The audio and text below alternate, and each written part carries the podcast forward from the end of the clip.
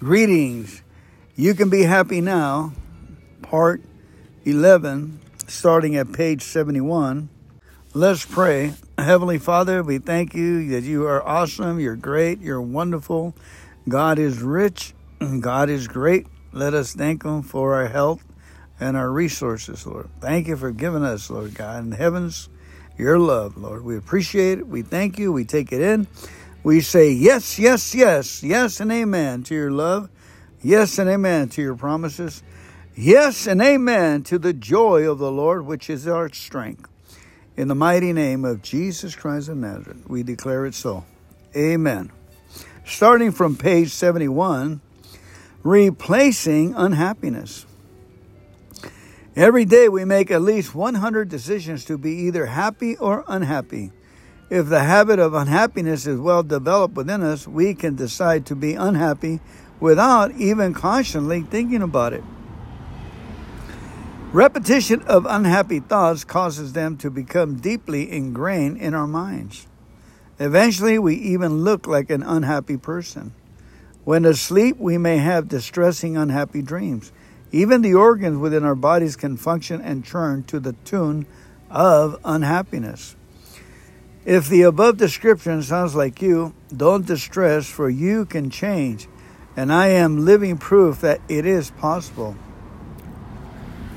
Of course, it takes an effort to shift from an old way of thinking to a new way of life. People who try to do this on their own often give up trying. We need to remember this very important fact. The same power that raised Christ from the dead is the power that will help us change. Just as Christ was raised from the dead through the power of the Father, we too may have and live a new life. Romans 6 4. Of course, it takes something powerful to change us. Christ's resurrection from the dead demonstrated the same power that God wants to use to help us. If we have had unhappy thoughts for many years, it may seem ridiculous to suggest that we have been choosing them. Again, if we have had unhappy thoughts in the past, it may seem ridiculous to suggest that we have been choosing them. We may have decided long ago that our circumstances are what dictates our feelings. If that were true, Paul would have been one of the most unhappy persons who ever lived. But Paul chose to be happy because he believed that joy was his inheritance in Christ. He believed that joy was his inheritance in Christ.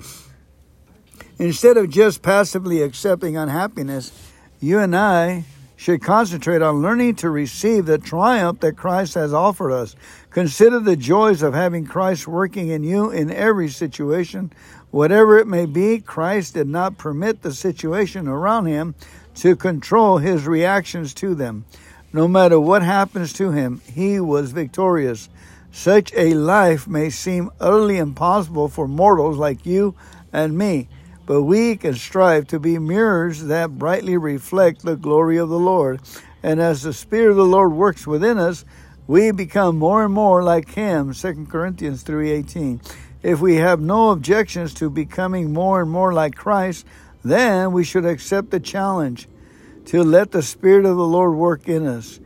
He will work in us to make us the happiest people on earth. You are a prime candidate to be a mirror that actually reflects the new way of living that Jesus came to demonstrate. That what potentials we you have to become more and more like Him. And now our next reading is called Solution for Unhappiness. Marilyn Carruthers says, A voice within me said, Your happiness or unhappiness depends on what you believe. That was hard to understand since my unhappiness often resulted from other people's actions and from situations I couldn't control. Even after examining the scriptures, it was still very difficult for me to understand how my own happiness depends on what I believe. My old habits were hard to change, but I kept remembering, Marilyn, your happiness depends on what you believe. Jesus frequently encouraged his followers to believe that God will provide the things they needed. But we have been taught in our culture to believe that if we have enough confidence in ourselves, we can do anything. That attitude may seem to work for a time, but eventually we hit a stone wall. Confidence in self is not what Jesus was talking about. He urged us to have confidence in Him. Paul understood that and wrote, I can do everything God asks me to do with the help of Christ who gives me the strength and power. Philippians 4:13, the Living Bible. Paul went on to influence the world for Christ perhaps more than any other person that has ever lived. Since that time, Christians have learned that when they depend on Christ, they really are able to do things that previously seemed impossible. Even if right now we don't have a sufficient faith to move mountains, we can exercise the faith we do have. Whenever unhappiness steals into our hearts, we can practice believing that Jesus gives us the strength and power to resist gloom and depression. Then unhappiness loses its control over us. This doesn't mean that an immediate surge of happiness sweeps through us, but gradually, day by day, we will feel His transforming joy rising out of our hearts. Just how far can we go in believing that our joy is increasing? Much further than we are. You can believe right now that God is helping you to be a little happier than you have ever been. Regular, persistent exercise strengthens our muscles. In the same way, our happiness increases as we persist in believing that God is helping us to be the happy people that He wants us to be. Amen. Hey, you heard. Are you having a meeting? No, I'm recording.